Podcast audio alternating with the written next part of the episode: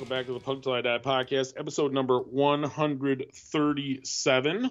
I'm Tom, of course, and Neil's out there somewhere. Where are you, Neil? Hello, Tom. Yes, it's uh, my God. What's the what's the weather like by you? It's it's it's suddenly turned to winter. It's freezing cold outside, and the heat's on, and I'm sweltering inside. Yes, it's funny because I had to turn my ceiling fan on to offset the heat being on in the house. So yes, it's uh, it was really nice today actually. But yeah, you can tell. I wonder. I'm coming to see you, of course, this weekend. Yes. but this weekend will have passed by the time most people hear this.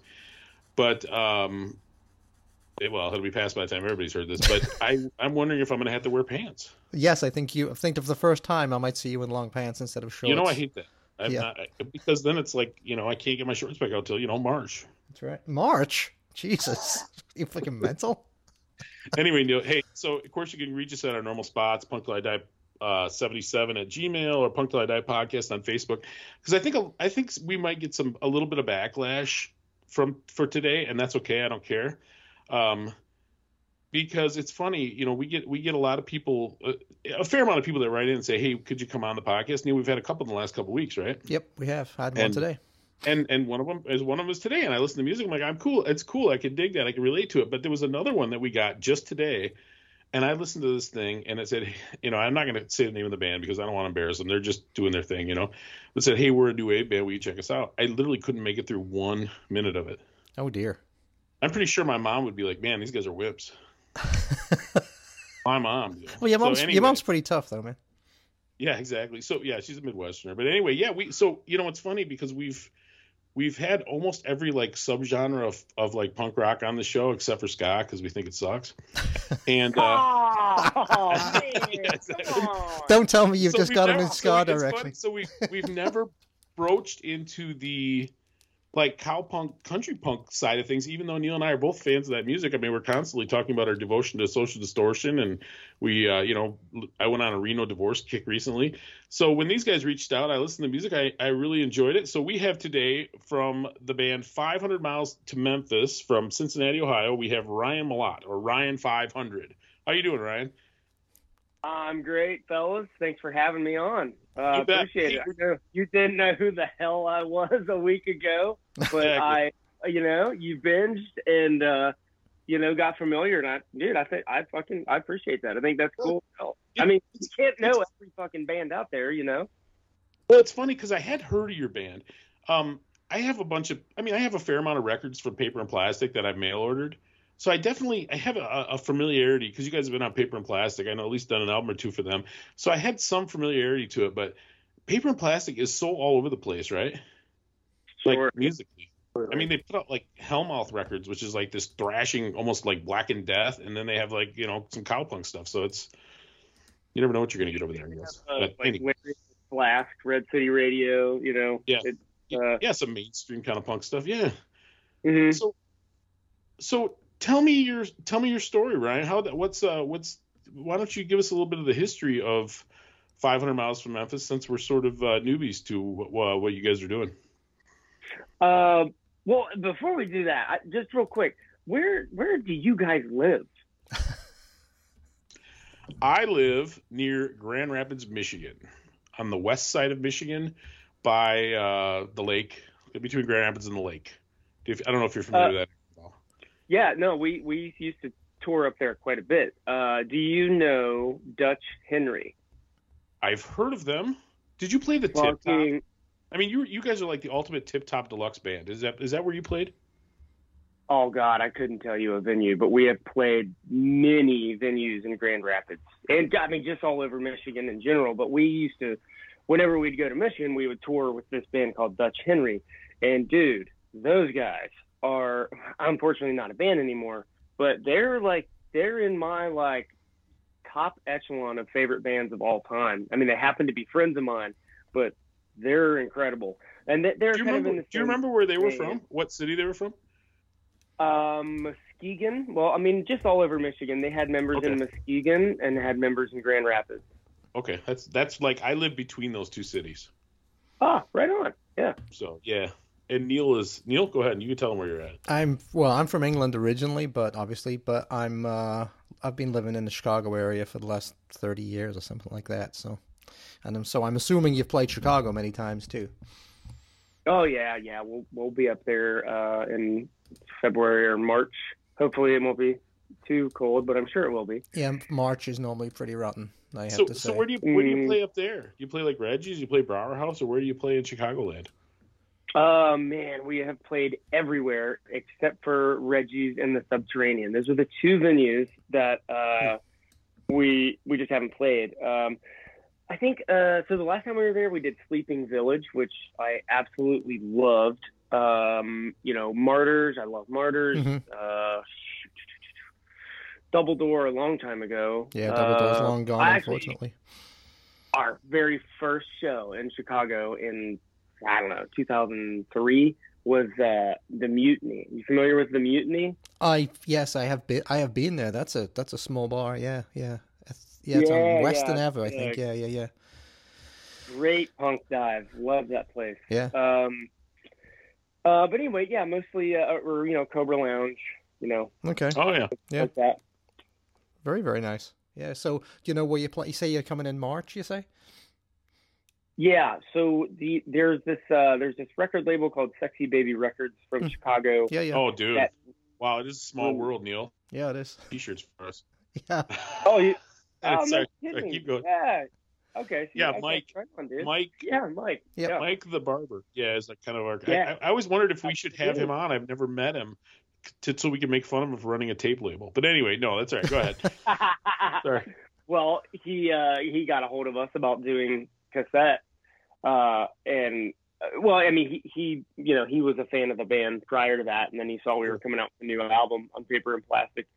So he asked if we could do cassette, and I was like, "We have never been released on cassette, so hell yeah, like yeah, Yeah, why not, right? Yeah, what do you Yeah. got to lose? It's Um, funny if you look at what he's released. He he he runs like the most amazing record label there is. He's put out some of the coolest coolest stuff. Now, granted, it's a pretty small run, but he's been able to put out some stuff for really big bands. You know, that big Yeah. labels wouldn't bother with the cassette part of it. So it's it's pretty cool what he does actually. Yeah, I think it's awesome. He's found a niche, and and I think, um, you know, t- cassettes are its own little niche thing, and uh, you know, Well, you know how we feel about him, but that's okay. But you know, Yeah. So where are you gonna? So oh, I'm sorry. Did we ever get to where you're gonna play when you come up? oh yeah. So sorry, original question. Um, so we're we're still working with them because we're gonna do like a cassette release party. It's just fucking Mm. delayed. Um, but you know, I, I think just just because of COVID and because of you know the just the way of the world right now, um, it makes a little more sense just to kind of like postpone until uh till spring, early spring, late winter, till maybe things are just a little more comfortable with people coming out. Because I think Chi- Chicago is uh, maybe a little bit different than it is down here in Cincinnati. Um, I mean, ac- according to Mike. So Well, it, depe- it depends on the venue, really, because some venues are cool uh, with uh, with with having full size shows and stuff, and some uh, a little more uh, careful. You know what I mean? So I mean, Reggie's don't Mhm. really care. It seems like they're open the same as usual, but.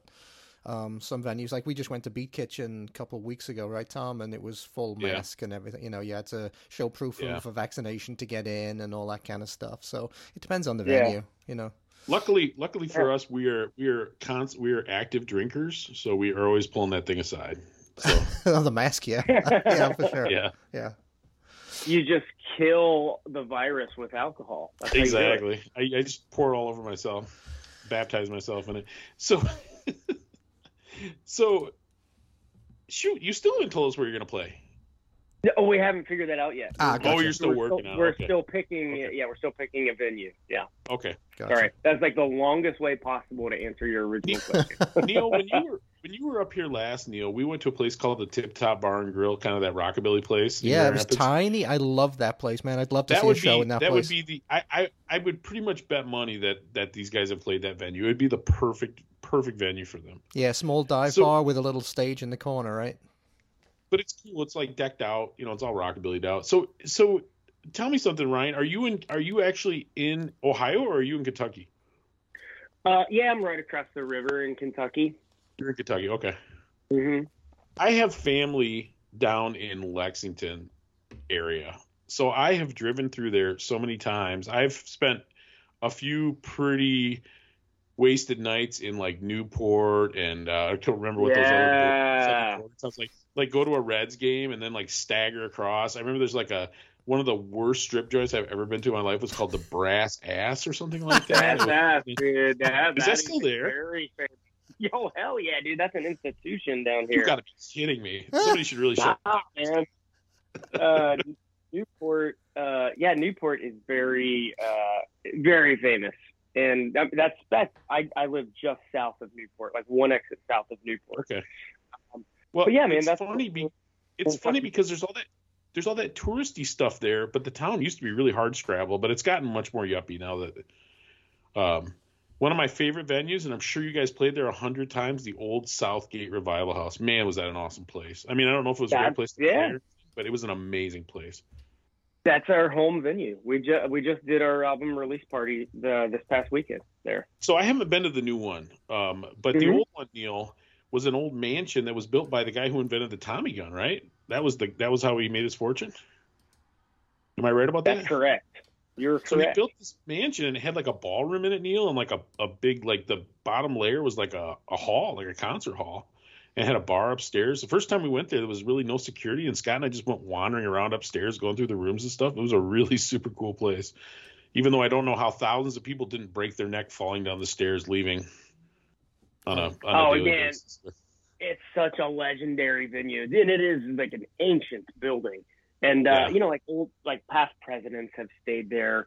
Um, you know, b- back uh, during Prohibition, it was just uh, it, it was like a, a really big meeting point for a lot of uh, you know the mafia. And Hmm. New, Newport was uh, Newport has a very rich mafia history. Um, Neil loves the mafia. Well, oh man, Wait for Chicago, do, uh, sure. Yeah. yeah, so they do these uh the big, you know, mafia tours and show you No show you some like pretty legendary spots. Yeah, and so Newport used to basically be a lawless Wild West place. Uh, you know, from probably the 30s until God. 15 when I was there Mhm. 15 years ago, it still kind of felt like that. Uh, it's it's a wonderful place with a, a lot of character, and uh, but anyway, yeah, Southgate House is like So- uh, premier spot, man. It's like it's very legendary. Every every artist comes through plays there. It's our home venue. I mean, it's it is literally home away from home for so me. So the new one, the new one is in an old church or something, right? I drove by. it. I just haven't been in there. Okay. Yeah, it's just anyway, a couple it's- blocks away. It's an old cathedral, and they uh, yep, Cool. gutted cool it. pla- the Yep. new place looks cool. I definitely want to get down there. Like I said, I, I got people in Kentucky. I get through there once in a while, so I'm gonna I'm gonna get there sooner rather than later. I, So Man, next time you're in town, you should hit me up. hell yeah, you know it's funny because when I when I when you hit us up, the first we have a loyal listener down there. Heads up, or uh, shout out to our man Ricky Adams down there. Uh, first thing I did was call him up, and say, hey, you know these guys, or I text him, and say, hey, you know these guys, because I want to make sure you know like you're you weren't like you know up on you know child pornography charges or something, or you know, Jesus your, Christ. your, your, your, your guitar player's a, a known wife beater in town or something, but he didn't know you, so all that stuff might still be true. I don't know, but anyway, it's all good. But listen, why don't we play a why don't we play a song, and then we we can kind of walk back to kind of the beginnings of the band a little bit. You picked out, I I think, is everything you picked out from the new album, or or is, I think they're all from the new album. Yes, sir. And the, so the new album just came out like last Friday, right? The twenty second of October. Yep. Um, what It is is called- what is that called? Yes. Let, I'll let you talk. Uh, Sorry. The name of the album is called Hard to Love. And what song you want to play first? What what first song? Let's make an impression with these punk rockers. What what's the first song you want to kick off with? Hmm. Hmm. Hmm. Hmm. Hmm. Damn. Um. Ah, yeah. Let's do Dropout. Drop out. Dropout's a, Dropout's a good introduction to the band, I think. All right, Oh, sounds sounds- good. Sounds good. So we got uh, Dropout by 500 Miles to Memphis.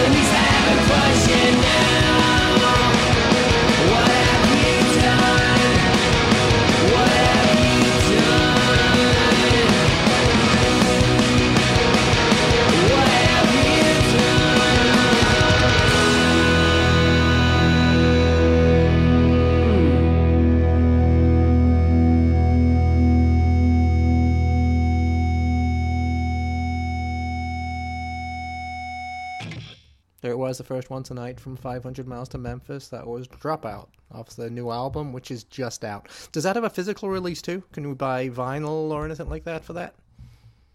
Yep, we have uh, CD, cassette, and uh, the vinyl. Uh, vinyl manufacturing is backed up right now, so Sure. the vinyl will not be out until early 2022. Yeah, it's crazy, isn't it? Everything's backed up like six months to nine months, right? All the vinyl presses. Yeah, So Uh, is it is it it kinda- is it it paper plastic again, or is it self-released? I couldn't figure that out.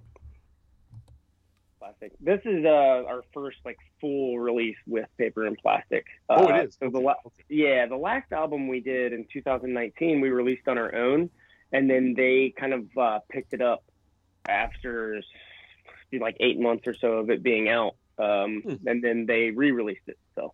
So uh, this is our first full release with them, and it's going great. Like they're they're awesome to work with. Like Hmm. they're they're the best label that that we've worked with for sure.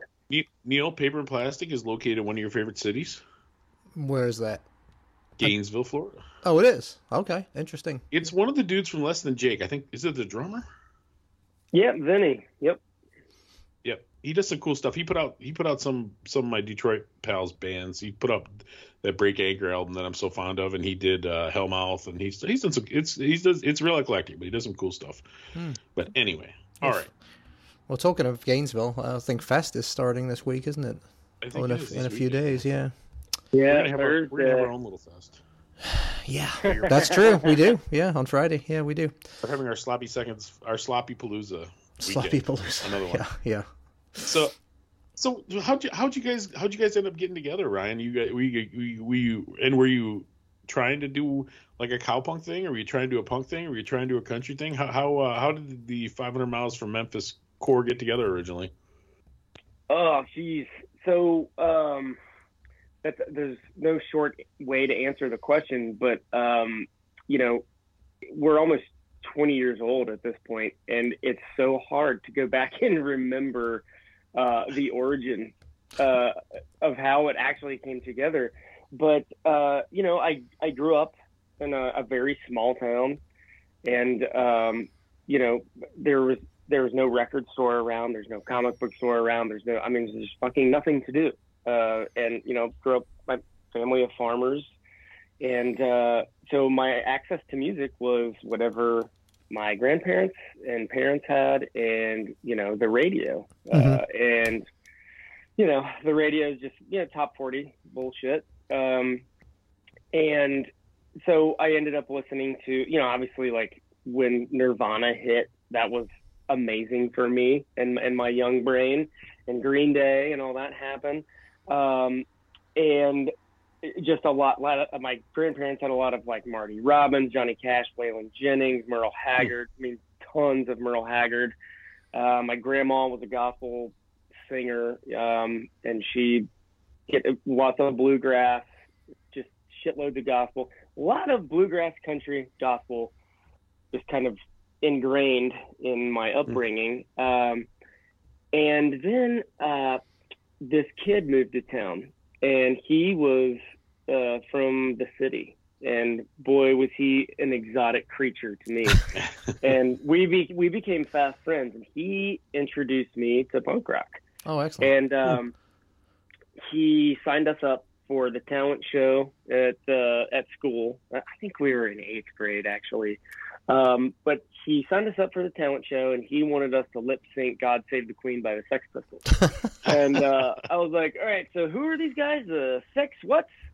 so he introduces me to the Sex Pistols, and my God, man, like it was like lightning struck, and my tiny little preteen brain just exploded with like the possibilities because all I had ever heard was top 40, what was on the radio, and what I grew up listening to just from my grandparents. yeah.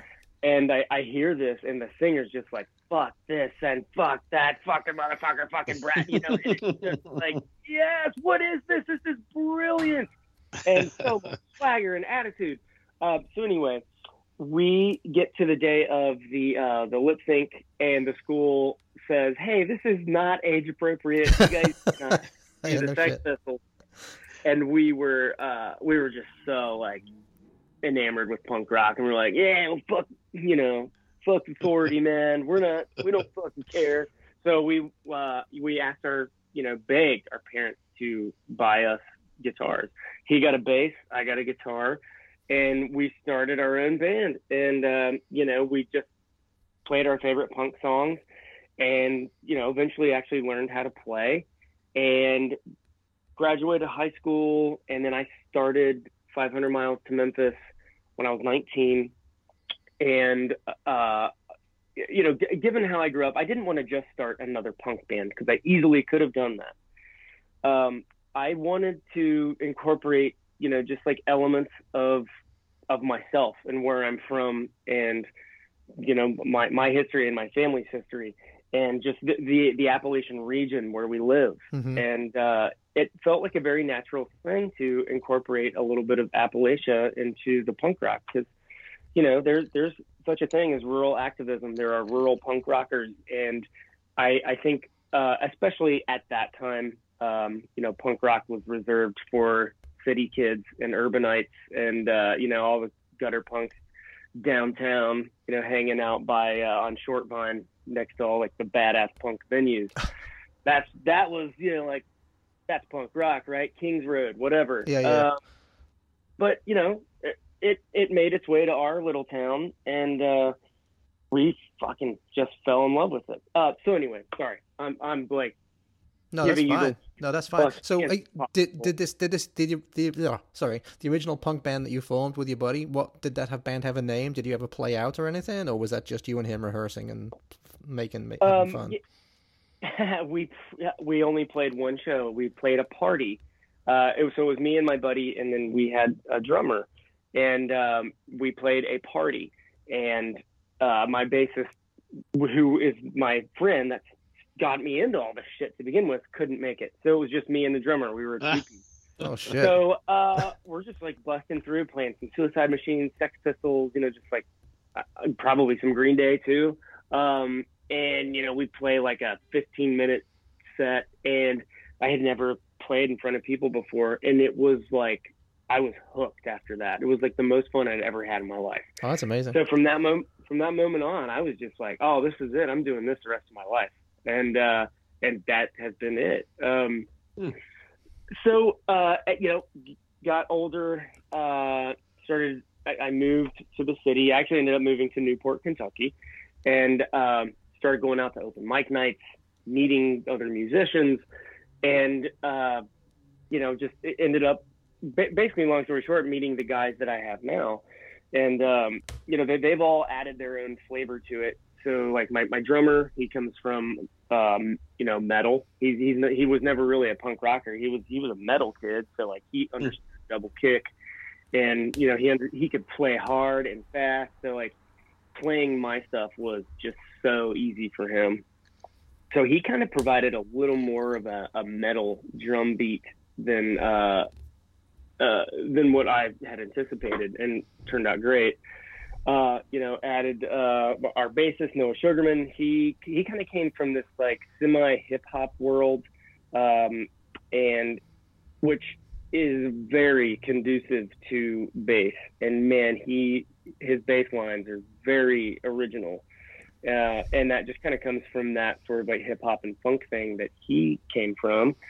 And then my dude, steel honestly, player- it's it sounds it sounds like you're lucky you didn't end up with Limp Bizkit. You got a funky bass player and a metal drummer. yeah, good Uh, catch. yeah. That's Sure, all right. Anyway, Yeah, I keep going. just need- I- I- I just needed a Wes Borland. Um, Yeah.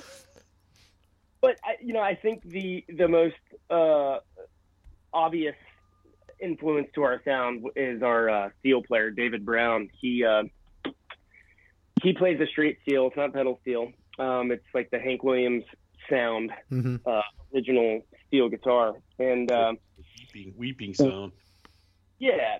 So met him, and he he had a punk band in the '70s, and he had this uh, fucking killer, you know, big band in the early '90s, and he was already an established like rock star in the scene. And uh, you know, my band was playing gigs and we were starting to get a little bit of a name. And he discovered us and he was like, "Hey, you know, I play steel. I'd love to play with you." And uh, long story short, it was like, "Well, fuck yeah, yes." David Rhodes. His name's David Rhodes Brown. He's he's a legend around these parts. And uh, so he he joined and brought that steel flavor, which brought a little more of a country flavor to the sound. And and 500 was born. And and that's that's been it, man. It's uh you know, there are a lot of parallels between bluegrass and country and punk rock, you know, as far as like song structure. They're typically Sure. simple chord progressions, uh, and, you know, attitude, some shit to say, anti authority. And th- those were sort of the things that I was trying to illustrate, like the similarities in when I started this thing. Um, and then it just kind of like took on a life of its own. And, uh, and yeah, here we are almost 20 years later, still doing it. So you got so you got six, at least according to Spotify, uh, the picture on Spotify. There's six people in the band. Is that where you're at still?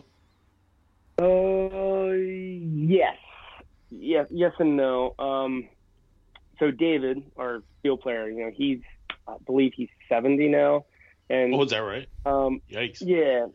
So he um he just this past year uh kind of took a step back to deal to get himself healthy. Mhm. Um Okay.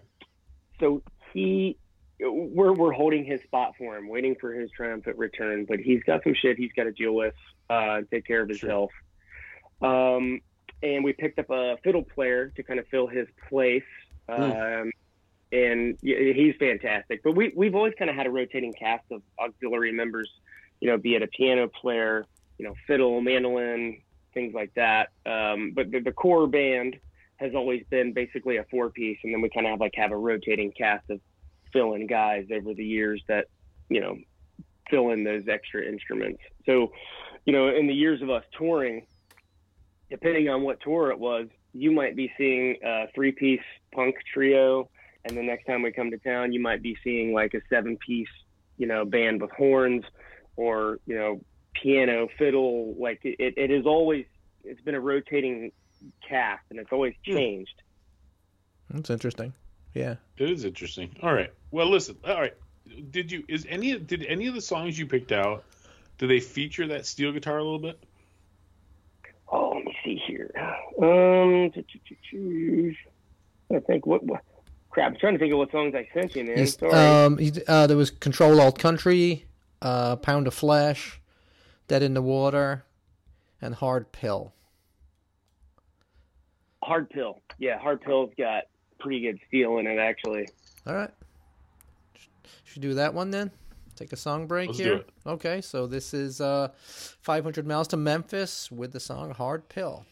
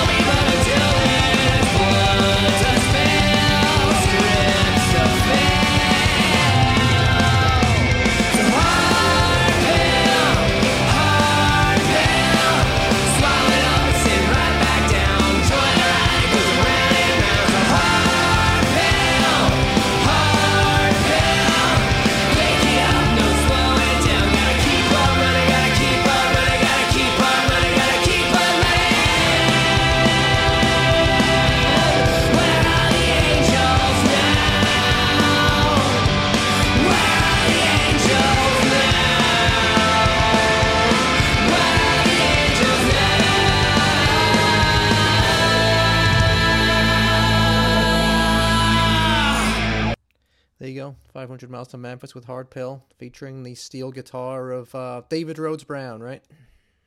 Yeah, yeah. There you go. So so where'd the uh, where'd the name come from? Uh, back in the day, uh, just used MapQuest to figure out the mileage from uh, my hometown of Bethel, Ohio, to Graceland, and uh, 500 miles. 500 miles. And that, yeah, man, that was it. I go because I googled Cincinnati to Memphis because you know I'm big into like show prep, not, and uh, it was 400 482 miles. Like false advertising, man. 482. I, I kind of figured, and you know, you, the Memphis Memphis has a certain swagger to it. I mean, it's a horrible, dirty city. It's basically like the southern Detroit, but it's still got like a swagger to it, right? Like Detroit. Yeah, well, and just the you know the musical history Sure. with the Sun Records and Yep. yeah, Elvis and Graceland and you know all, all that and and that just uh, that that's our vibe, you know. I was I was actually wondering when I when I first heard of you guys. Um, I was wondering if it came from Two uh, days ago. Yeah, yeah, first heard you guys, exactly, two days ago. exactly. yeah. No, the the uh, on the um, I think their third album, Rant and Rave with the Stray Cats. Stray Cats have a song called "18 Miles to Memphis." So I was wondering if it came do. from that, but clearly not. It did not because I didn't even discover that song existed until you know like two years after we had been a band, and I was like, oh shit. Yeah. And when people probably think I ripped that off, whatever. Yeah. uh, you know, when you're when you're a teenager, you just kind of, I don't know. I mean, would I name the band that now? Fuck, probably not. But it was what I came up with when I was 19, so it, there it stays. Well, Yeah. it is it is surprising that you you know most people's teenage bands don't make it. Usually, it's like your third major band that actually kind of sticks around. So it's kind of uh, you know impressive that that your band that you formed right out you know right out of high school is still around. Uh, It's it's kind of cool. Well, I, I, I think the only reason that is the case is um, it is very enjoyable. Like, uh, I mean, we've we played 300 shows a year for God, 15 years. Wow. Uh, you know, at the beginning of our career. So, you know, So you lived on the road. I mean, you you literally lived on the road we didn't have homes. We lived in a van together, and we were down a family. So it's funny. So like, Uh, so you you said you played a release show for the new album. I mean, Mhm. how long had you? I mean, had you not played for a year, or how long? How long did you go between shows with the pandemic nonsense? Uh, yeah, uh, definitely over a year for sure. We started playing this past summer. We started doing outdoor shows. Um, okay, cool. and you know, it was like I don't know, May. It seemed like things were on the upswing, and it's like, oh my god, we're finally getting out of this pandemic. So we start booking Yeah. shows, but we're still keeping it outside just in case. And um, so we went ahead and booked our album release for October, and we were going to go ahead and set up some tours for after that. But uh, you know, the Delta variant crept in, and I was like, "Fucking no way am I booking and promoting an entire tour only to have to cancel it again," which is what we did in 2009 or 2020. Mhm. It Uh, was like kicking the ribs, basically. Yeah. yeah, man, like because that it gets a lot of time and money to you know set up tours. So Sure. I I just didn't want to do it. Um, so anyway, that's why you know we were we released our album this past week, and we're not on the road right now. So we're we're just gonna push it till uh, spring of 22. I mean, we'll, we'll do some shows in between here and there, but you know, the, the, we really won't start pounding the pavement until March. Yeah, hopefully, Hmm. uh, hopefully the vinyl will have hit by then as well, so you'll be able to uh, do the tour Yeah. to coincide So- with that. That'll be good. Sell some stacks of vinyl. That's Yeah. right. Yeah, exactly. Yeah, man. Yeah. So, um, looking on, well, I don't know which one to believe, but according to Apple Music, you have like six full-length albums, but Discogs only has four. Which, which, which is it? Is it, is it four? Or is it six full-length albums? Uh, six. This is our sixth full length. Okay. And then there was a couple of live ones. It looked like as well.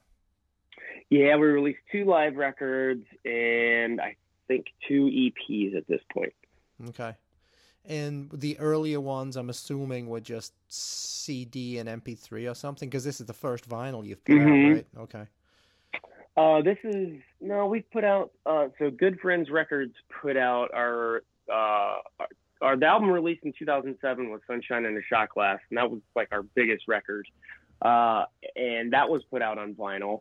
Ah, And then uh, The last one was on vinyl. Yeah, I was the last one was before this one. Yeah, so that was on vinyl, and then this new one will be on vinyl.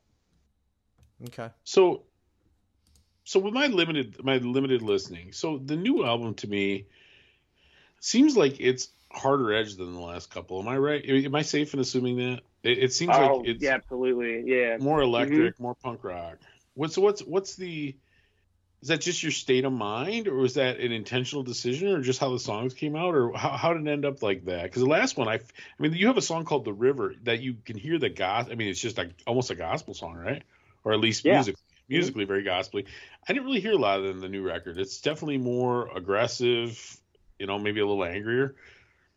hmm Yeah, man, you. I mean, you nailed it. That's you're you're exactly right. So the previous record was uh, a little more sort of me getting back to my roots and you know just how I grew up. And a, there was a big gospel influence in there, not lyrically though. uh, yeah, I was gonna say sound wise, yeah.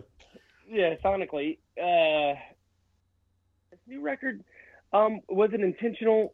I mean, I think yes, it was. Like I knew from the outset when 2020 happened, and I knew like, oh shit, well we're gonna be locked in inside for who knows how long.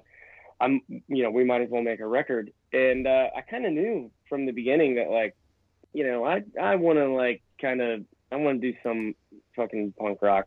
I just I just want to because when we play live, uh, it's it's very loud and very fast, and uh, so this new record is more representative of our live sound. Um, and you know, and I've said this a lot in the past, but like we never really gave a shit about records. Um, I mean, not that we don't enjoy the craft of songwriting, but you know, we, we just lived on the road and we just wanted to, it was for us, it was all about the live show, just playing live and putting out records was just a means to an end to keep us on the road playing shows. And, uh, so we would, you know, bust out some songs, jump in a studio for two weeks, record, and then get right back out on the road. And, uh, so some of our records, you know, I go back and listen to and I'm like, whoa, what were we thinking with that decision? like, we were obviously drunk. Um, but, you know, we, we kind of rushed through a lot of our older records. Um, but uh, the last two we've done, we, we didn't. We, we, we took our time, you know, we're a, a little more uh, uh, patient with it because we just weren't, you know, pounding the pavement uh, as much as we were. So uh, I, I think there was just a shift in 2019 when, you know, or 2018 technically, we went into the studio for Blessed Be the Damned, and I think there was just a mental shift of like, let's spend a little more time on making a good record rather than getting in and getting out and playing shows. Um, so the last two records, especially this latest one, far less rushed. Like we really took our time, um, combed over every single lyric ad nauseum. You know, dialed in the drum tones the right way, got the guitars the right way, and really just spent a lot of time. Um, but the the coolest thing about the newest record is that we recorded in in my basement, uh, which we've never done before. So we were pretty stoked there's about no that. We, had, we no rush at all. no rush at all, man. We just uh, we took our time, and you know I did work on it like every single night for an entire year. hmm So a lot of it So- wasn't easy. So you have a full studio down there? No, No? not real. I mean, I, I do have a small studio, yes, but Yeah. um, I have uh, you know I have a finished basement, so it's you know soundproof enough, hmm and uh, we were able to get really great sounds. Uh, and yeah, I'm I was super happy with how it came out, and we had total control. So you produced it? Did you entire- produce? I mean, you produced it yourselves. You did, did you have Mhm. any outside ears at all? No, and when it well, when it came to mastering, because I wanted to do the entire thing. Your wa- your your wife, right, from upstairs, going that arrangement sucks. She's doing the dishes. Yeah. Like you need to work on that arrangement a little bit. Yeah. Uh, So the uh, the mastering process, because I've never mastered a record before. Sure. Uh, I you know I just went by the seat of my pants, mastered it, and I, I sent a few tracks off to some buddies that were mastering engineers, and I was like, hey, tell me if this is like total garbage, and uh, they would give me some notes, and I was able to go back and you know make some corrections, but uh, other than some solid advice from trusted friends, this record was completely done in house from start to finish. So I'm super proud of it. Well, yeah, it sounds. I mean, it sounds great. Yeah. Thank so you. did did you always? I mean, did you did you did Paper Plastic say, "Hey, we're going to put this out"? Did they have anything, or would they kind of wait till they heard it, or so did they have any influence on it? Or it's like, give us the record, we'll put it out. No, uh, not at all.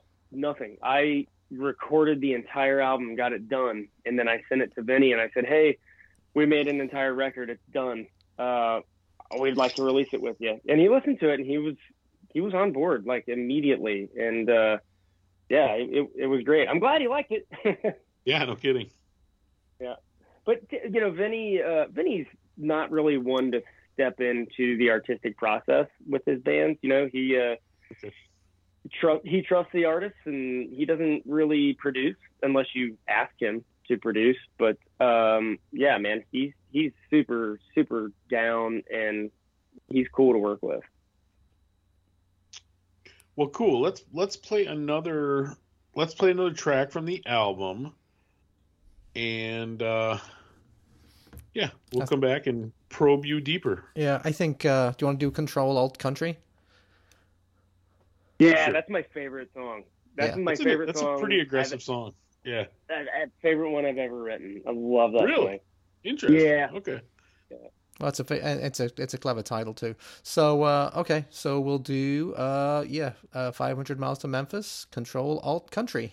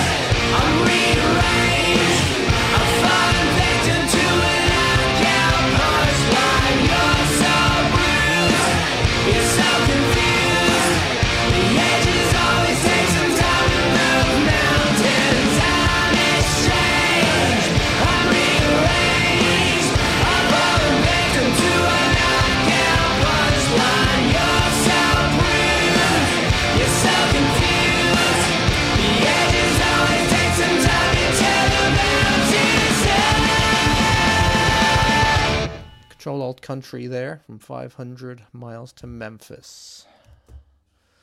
So you you um you said you used to play 300, 300 days a year, but the truth of the matter is, and you're now and and you just kind of banged out records, and now you're kind of taking your time more on records. But the, the truth is, you're probably never going to be able to go back to the touring schedule, right?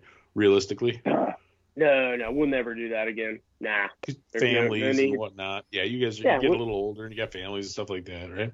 Yeah, yeah, absolutely. So yeah, we- we, we we've done it, been there, done that, and um, you know, loved every minute of it. But uh, yeah, we all ha- we have kids and wives, and uh, I mean, we- we'll we're still gonna get out. I mean, we'll still be out a lot, especially in the Midwest. Um, Yeah, I was going to ask that. So did did you manage to tour all over the country and stuff, or was it mainly Midwest, Midwest and East Coast? oh yeah, coast to coast. Okay. Uh, Yeah. any, anything in uh, anything in Europe? Do you ever make it uh, out of the U.S.? No, always wanted to, never did. Okay. Well, there's always next year, right? So Yeah. So you guys at one point have have toured with some bigger. You, you have essentially allowed yourselves to be a backup band for some for some bigger artists, and we don't, we're not we don't necessarily need to get into the, who they were, but you never left the country doing that either, huh? Nope. Nope. That was honestly that was mostly the great state of Texas. Uh, we Was that uh, right? Is that where that that's where the big names are, huh? Oh yeah, that that's where most of your big country acts live.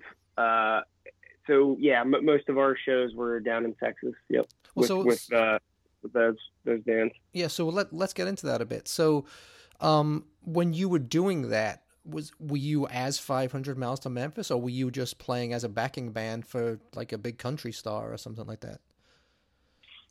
Um, so our name was never mentioned or advertised at all. Okay. Um, but the the artist we were backing up was a big fan of us, and uh, you know, came we, we were playing a show in Austin, and they came and saw us, and uh, you know, had some drinks later that evening, and they just asked like, "Hey, would you be interested in you know backing me up?" And we were all you know broke and desperate and like you know just eating canned beans for fucking weeks on end. And uh we we needed some money man because we were we were just desperate. So uh well anyway we we said yes. Like yes absolutely. It- you're offering money? Yes we'll take it. We'll we will do that. We'll learn your songs.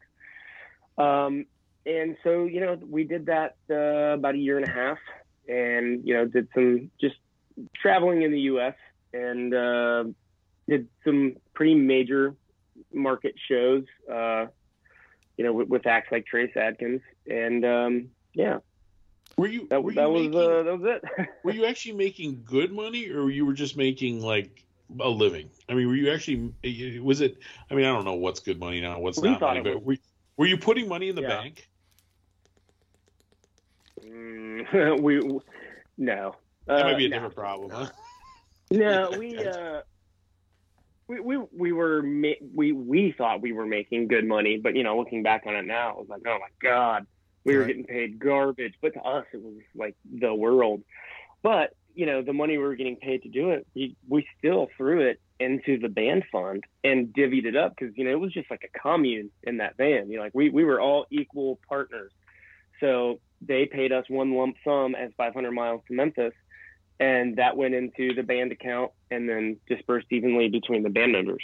So we so you were still driving your own van. You didn't get to go in the huge uh the huge plush the huge plush touring bus with the uh, with the star.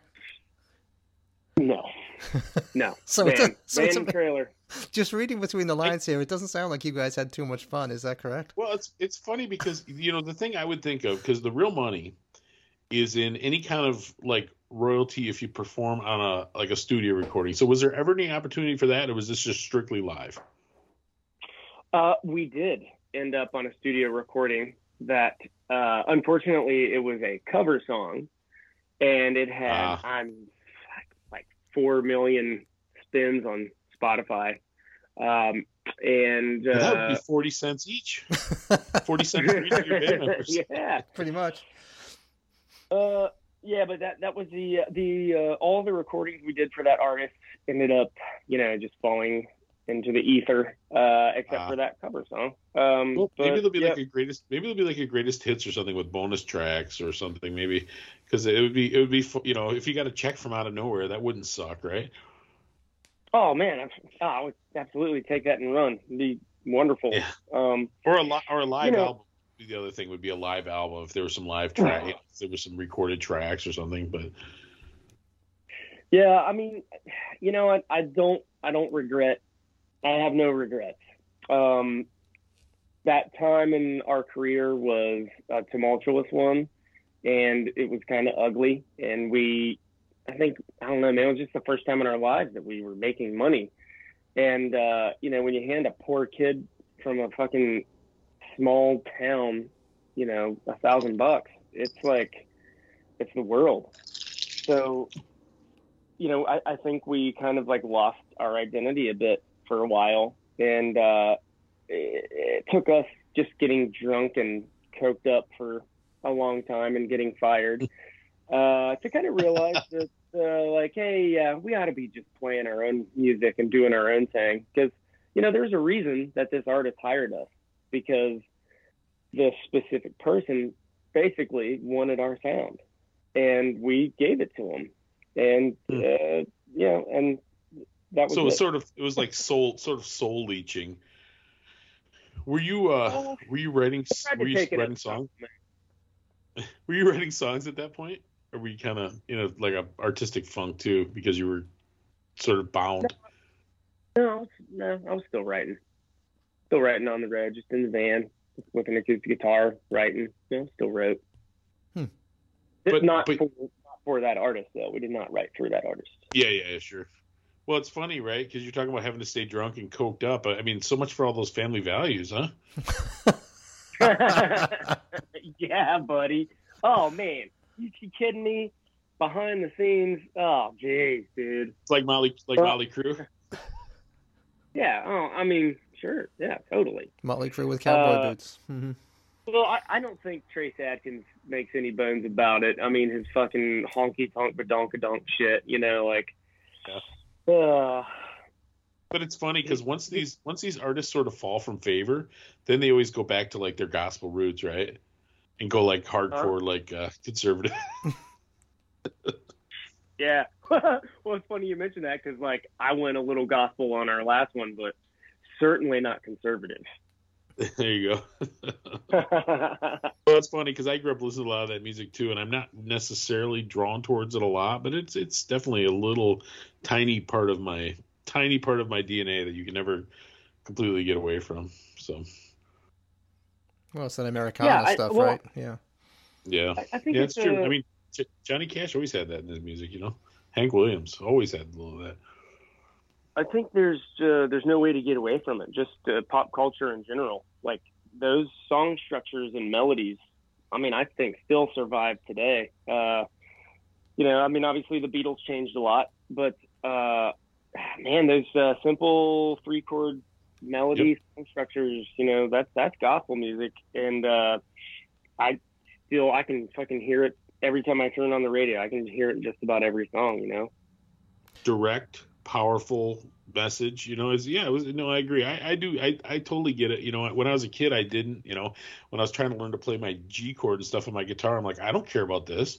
I just want to learn to play the Iron Man chords, you know. I but then Yeah. once you start playing, then you realize like, wow, this uh, you know, Will the Circle Be Unbroken is not that much different than God Save the Queen or whatever, you know. It's it's the same, you know, it's G's and D's and A's and E's, you know. So Yeah, man, Yeah, I totally- exactly. Yeah.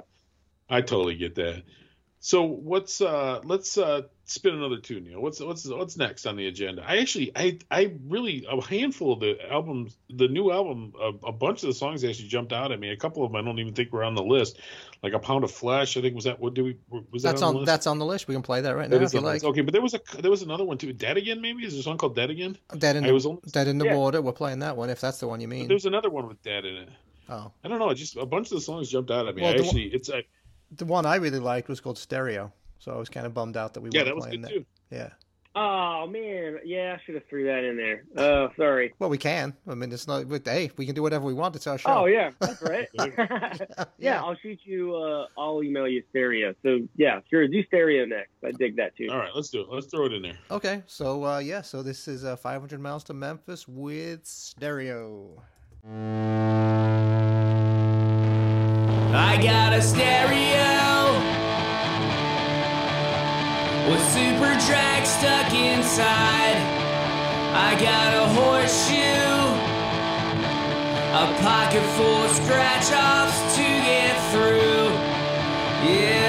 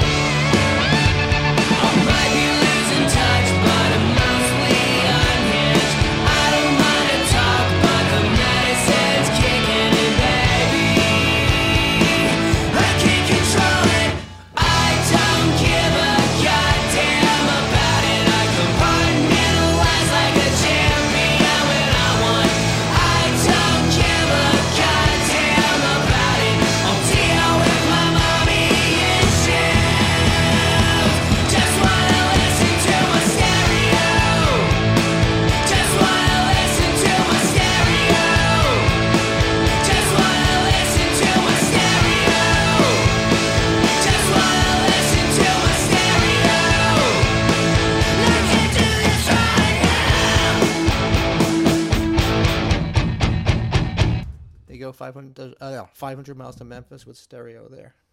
So these are all off the new album, Are Hard to Love, which just came out. I mean, we're talking Yeah, like brand last new. Yeah. So uh, are, are you the are you the main songwriter? I assume you are, right?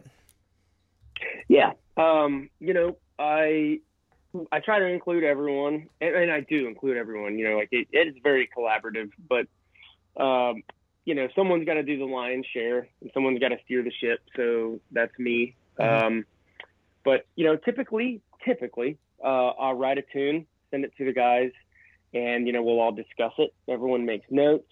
I'll go back and make changes, and you know, then uh, whenever we meet up to rehearse, uh, you know, we, we go over it together and see what works and see what doesn't. Um, but you know, this time because we couldn't meet up in person, you know, everything was over the over the phone or over you know Skype, and um, it, it kind of presented a, a weird challenge in that you know we couldn't be in the same room playing guitars together and like kind of writing through things together. We had to just like talk about it Sure. because you can't really play guitars through uh, Skype. Um, well, you could, but it doesn't sound very good, though. That's Neil. That's Yeah. mine and mine and Neil's band. We don't ever play guitars. We just talk about it. Yeah. yeah, yeah, yeah. We're gonna will this thing to life without a guitar. So my uh, one of my guitarists moved to Seattle like right in the at the beginning of the pandemic, and so he got stranded out there. Not I'm sorry, not stranded, but he got stuck out there for here for all of quarantine.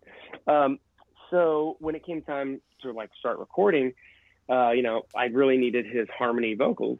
So he went into his bathroom and uh, sang it into his cell phone and emailed me those tracks. So a lot of the harmonies that you hear on the album were sung in his shower through a cell phone. Wow. That's That is Yeah. amazing. beauty of technology Dude, right it's there. Technology. Yeah. I know, man. It's like, that. Fam- it's like that famous story, Neil. And I, I don't know if you know the story or not, but uh, on what album was it? Was it on one of the later '80s uh, Bad Brains albums? HR was in jail, and you know the song "Sacred Love." It's kind of like a ballad. I don't know that one though. It's a great, great Bad Brains song, but he recorded that over the phone from prison. Hmm. Sacred Love, Bad Brains. Check it out. Okay. I need to look that up. What a Yeah, great it's, it's story. it's super cool. I can't remember. It's on either Quickness or uh it's on one of those later. I think Quickness, one of those like late '80s Bad Brains albums. But it's really great. But yeah, it's Sacred Love. He records it from prison on a phone. He doesn't get like, shivved in the middle of it or anything, does he? No, he doesn't even like talk bad about anybody. He doesn't like put down any oppressed groups or anything. So he's doing well for HR. For HR, yeah, for. Doesn't have any bad headaches. It's, it's all good, man. It's all good. But anyways, what what song what song is that that you were talking about, Ryan? On your album? Uh, oh, that's a lot of the record, but specifically "Dead in the Water."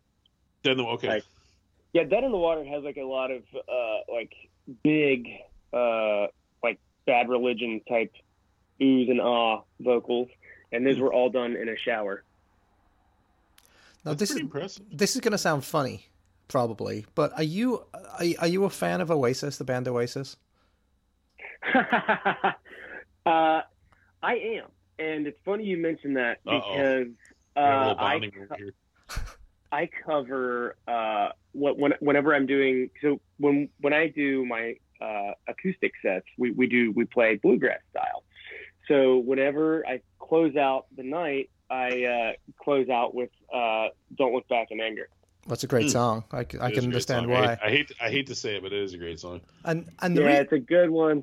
Yeah, and the reason I ask is because um, in a lot of the songs on this album, I could actually, I, I, I wouldn't say I could hear an Oasis influence, but I could definitely hear the way the verses go into the choruses and stuff. If it was slowed down a little bit and you had a Manchester accent, I that it would that would have been Oasis, to, you know, to me some of that stuff. So yeah, I think the song structures were kind of you know a little bit similar. So I definitely heard that for sure. So I man, I I don't think you're crazy by any means. Uh, I mean, they How about if that? we're talking about top 10 favorite bands, they're not in my top 10, but you, you can't get away from your influences. And, you know, like I said, top 40 in the 90s, yep, all over the place. I was in a small town. Yeah. Oasis was like, they were the kings, man. So, yeah, I, what was, I forget what record that was. Their big, one huge record, you know? It What's was the, the uh, second one. what's the It was- story? Morning Glory. Yeah. What's the story? Yeah, More Glory. yes, yes, yes. every song on that album is classic. I mean, I know Right. Oasis aren't popular with everybody, but that's a great album. That's just a great I, pure I, rock I and really roll don't album. even. I, I certainly wouldn't call myself a fan, but I mean, Wonderwall, Don't Look Back in Anger, Supersonic. I mean, those are great songs. Champagne I, I mean, Supernova, yeah. Champagne Supernova. Yeah, I like the brothers beating on each other all the time too, like the Kinks. That's my favorite thing. Yeah, you got that going for Punching each too. other's faces in. Yeah. Yeah, exactly. Well, that's pretty punk rock, actually. Exactly. Yeah. Sorry, I took us So down we a weird, a weird rabbit hole there, didn't I? Sorry about that. well, I mean, honestly, dude, uh, you know, the Brits we have influenced our music, my music, as much as you know, American traditional gospel has. I mean, for sure. Well, that's actually interesting because on your you have a very good website, by the way. Your website is very professional. Whoever is doing that, they're doing a really good job.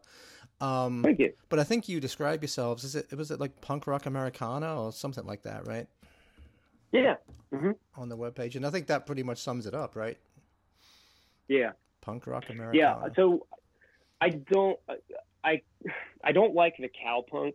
Uh, I, I don't associate us as a cowpunk band. yeah, Tom. Um, I love the term cowpunk. Man. I live in an area oh, no, lots. it's okay. I love. 'Cause- I live in an area with lots of cows, and I love punk. What's not to love? It's two great words. Uh, yeah, no, I don't. I certainly don't take offense to someone calling us cowpunk. That's totally fine. uh, but when I think cowpunk, I think of the King of the Hill theme song. To me, that's cowpunk. Oh, And it's always a li- man, little I mean, I mean, I know you're not putting down the King of the Hill theme song. I mean, come on. Yeah, it's wonderful. It's a great theme song. um, but you know, it's always a little tongue in cheek. It's uh, Yeah, a little hokey. it. It, it, well, it can be a little hokey, and you know, we've always been pretty serious lyrically. And uh, I, I just, I don't know, for some reason, I just never wanted to call us Cal cowpunk. So, punk rock Americana. Uh, it, it Fair became. enough. Well, it's funny because I always I've, I've actually dabbled in this kind of music myself, and the thinking is always, oh, it'll be great. We'll appeal to, you know, hillbillies and punk rockers. But the truth of the matter is, you'll also alienate both. That's the fine line, right? Like, uh, like when took you, the when words you, straight out of my mouth, man. when you first start Totally. doing it, you're like, oh, we'll have country fans and punk fans, but the chances are pretty good you're pissing both of them off, right? Yeah, man, totally. Um, it wasn't until recent years that the punk rock community started embracing us after we had been after we became a fucking old band. But when we Yeah, first after they after they got old, you know, after after we get old, There you right? go. Then you start to after they got over like their hockey phase, then they moved on to their Amer- Americana phase. hey man, a lot of fucking punk rockers are going from punk rock and now they're picking up acoustic guitars playing folk Yeah. music these days. Well, it's Yeah, it's true, and a, a lot of the big a lot of the big frontmen, like punk rock frontmen, the guy from Hot Water Music, the guy from there's a bunch of the guy from Avail or whatever. All those guys, yeah, they do like the folk folk punk thing. A lot of them fairly successful. Yeah. Yeah, So- so, we've gone in reverse. we we started as a little and, and then uh yeah, became more punk as uh, as time went on, I guess. But uh the the like I said, the the live show was always super loud, fast and rowdy and that's what carried the band all these years. Um but yeah, I, we weren't we were never really embraced by the punk rock community until recent years. And then um the country crowd, I just don't think they knew what to make of us. And so, yeah, we just kind of alienated both. And those people that uh, liked us just stayed with us, man. They're very loyal, very loyal Hmm. fan base. Well, it, the, the truth of the matter is, you know, that traditional country crowd, or at least the kind of big country crowd, is very lyrically is probably going to struggle with what you guys are doing because they tend to have a certain a certain mindset. But yeah, no, it's it's no, I, I I totally dig it, man. So all right, let's play. So we're adding another song. So let's play another song. Let's take another song break. This will be song break number five, Neil. What are we Mhm. playing next, Um, Mr. DJ? Uh, well, we were talking about that song "Dead in the Water" with the guy doing the backing vocals in his bathtub or whatever. So why do we do that? It seems to you go. fit, right? So uh, yeah, 500 miles to Memphis with "Dead in the Water."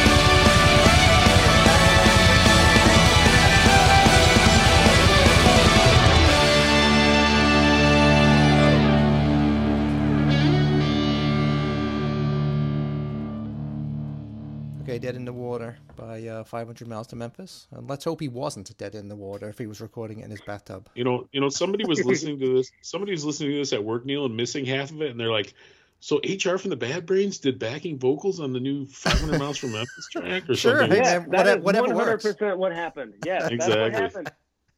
Put it on So- Wikipedia.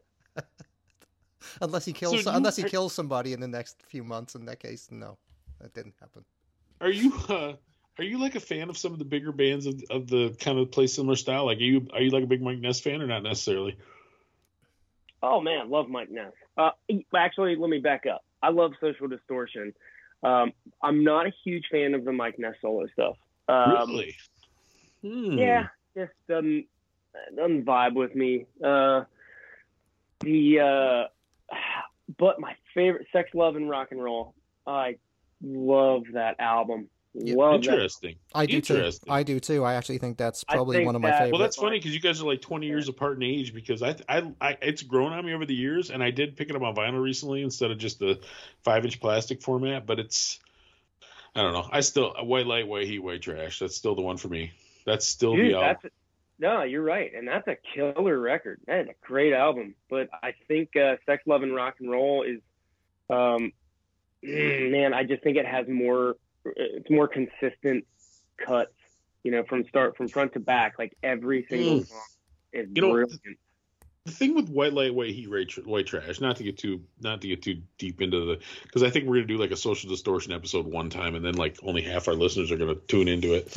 But uh, It's funny how the- divisive they've become. It's actually It- pretty it- weird when you think about well, it. Well, it resonates with me because I see him sort of trying to sort of work with his lifestyle, like his lifestyle, but still trying to find something in the religion that he grew up with. I just, I, just- I just think it's a fascinating record, and I think it's the one that lets us inside Mike Ness's head more than any of the other records. I mean, don't get me wrong, I like a lot of the songs I love in Sex and Rock and Roll. You know, I'm your old leather jacket. I'm the, you know, yeah, the- that's a great. Get I'm the- I'm Dennis, yeah, dedicated to Dennis. Yeah, yeah. yeah. and and I, so I like that, but I just think that for some reason, white light, white heat, white trash, man. I think that's the one. That's the one where he pulls his heart out and lets us see it. So anyway, Well, so uh, so well, well, actually, TED- but thank you for thank you for attending my TED my social distortion well, TED talk. let's go back. let's go. Let's go back to what Ryan said. Uh, so, what is it about the Mike Ness solo records that you that you didn't care for so much? Uh, man, if I can be hundred percent honest, Yeah. Um, well, of course I can be, but uh, man, I just I thought his vocal delivery was shit. Uh, I Hmm. I love Mike Ness, I, I do, Sure. but I I just, I don't know if the producer he was working with that day was drunk, but I mean he he sings flat, and you know a lot of times in punk rock that can be fine, but I, it can't be fine on a, a record like that, like with cheating at solitaire.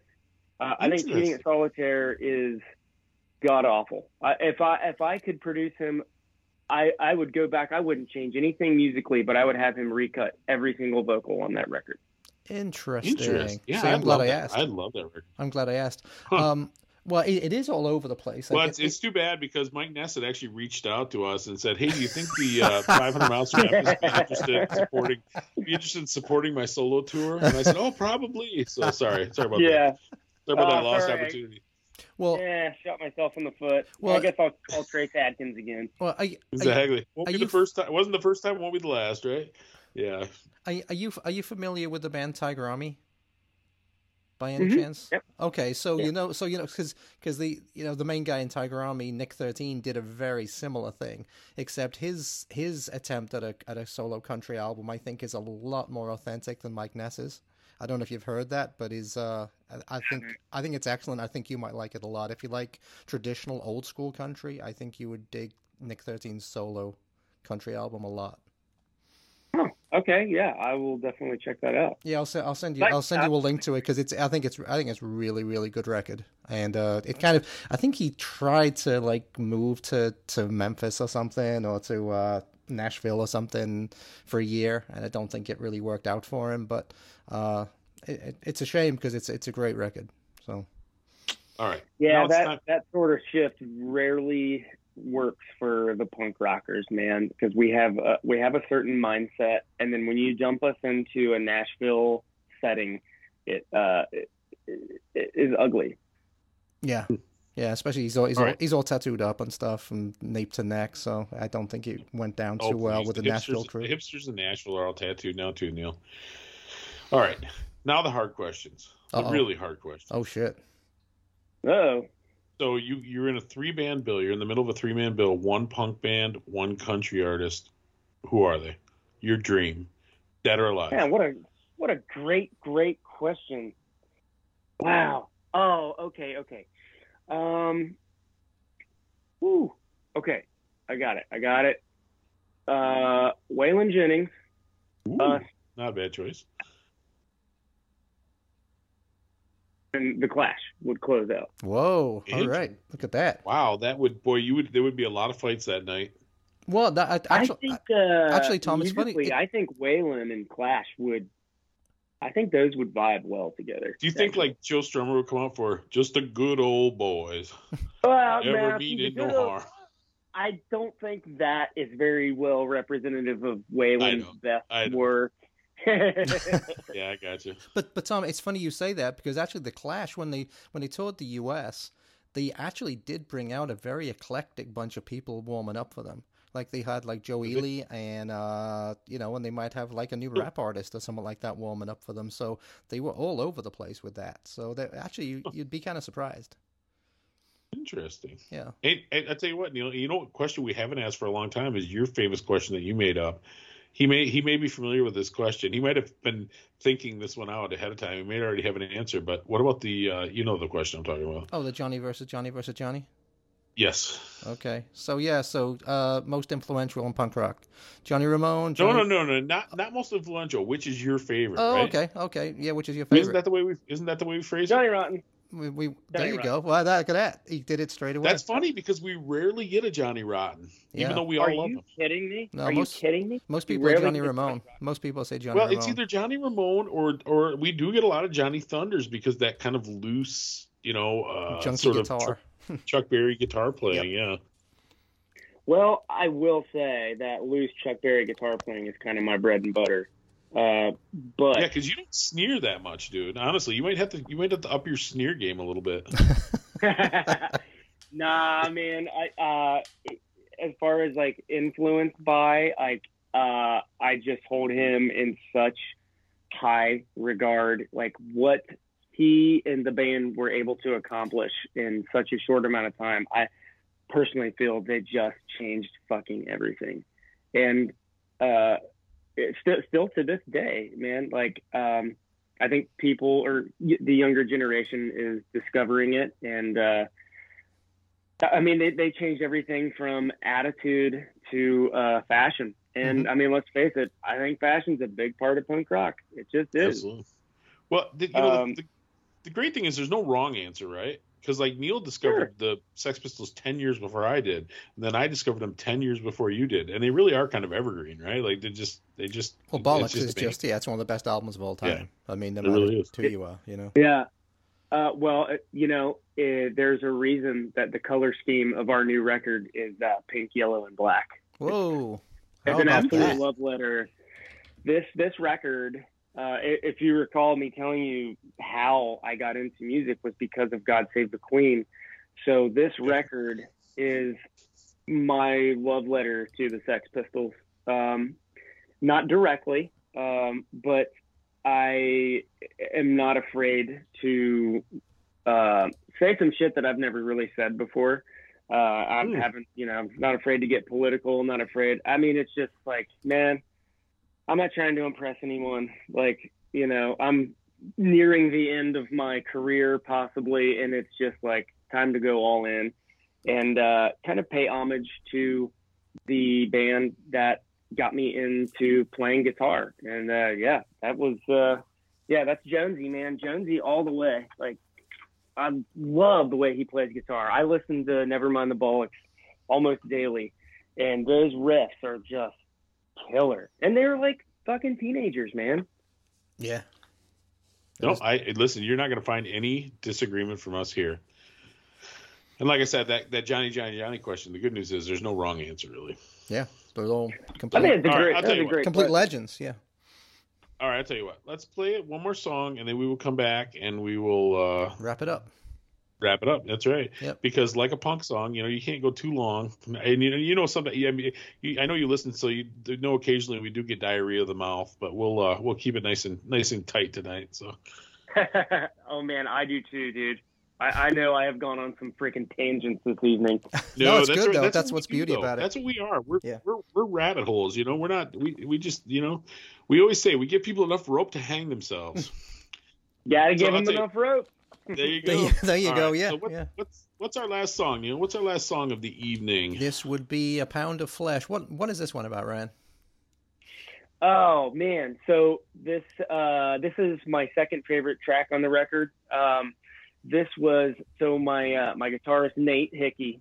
Um, he was going through a divorce at the time, and he sent me this riff, and uh, he sent me some lyrics, and uh, I was just like, nah, hold on, man, I don't want to just write a straight up divorce song. Like, uh, you know, let, let, let's let's work on this back and forth, and uh, we we were able to kind of like massage it into uh, something a little more um, universally um, palatable. Because I, I, don't- I don't know. It's just fucking weird because like I'm I'm friends with his wife and like I love him and like it was a very adult sort of divorce and uh, you know you don't want to just write a song like fuck that bitch and yada yada it's like eh, it's not that black and white Right. Um, nothing. but, nothing you know, is. Yeah.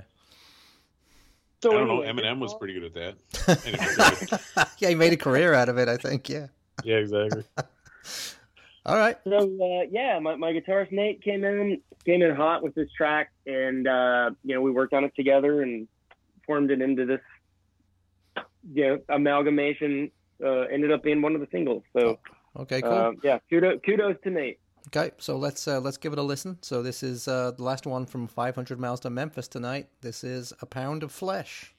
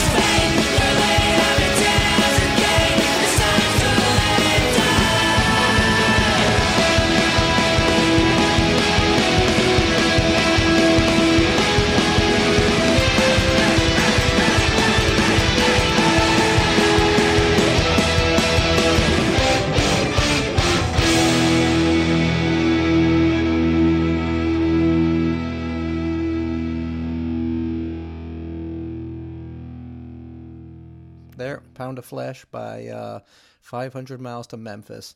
And uh, you should check out their website. It's 500mtm.com. It's a it's a re- really I was gonna say where can we where can we Yeah. find you? I'm sure on Facebook and Oh yeah, they're all over the place. There's, whoever's doing their social media is doing a hell of a job. But yeah, check out their website because they got a lot of uh, a lot of great merch and uh, their all their albums and stuff like that. So check that out. So so all these songs, all the songs we played tonight are from the new album, which is called Hard to Love, which just came out.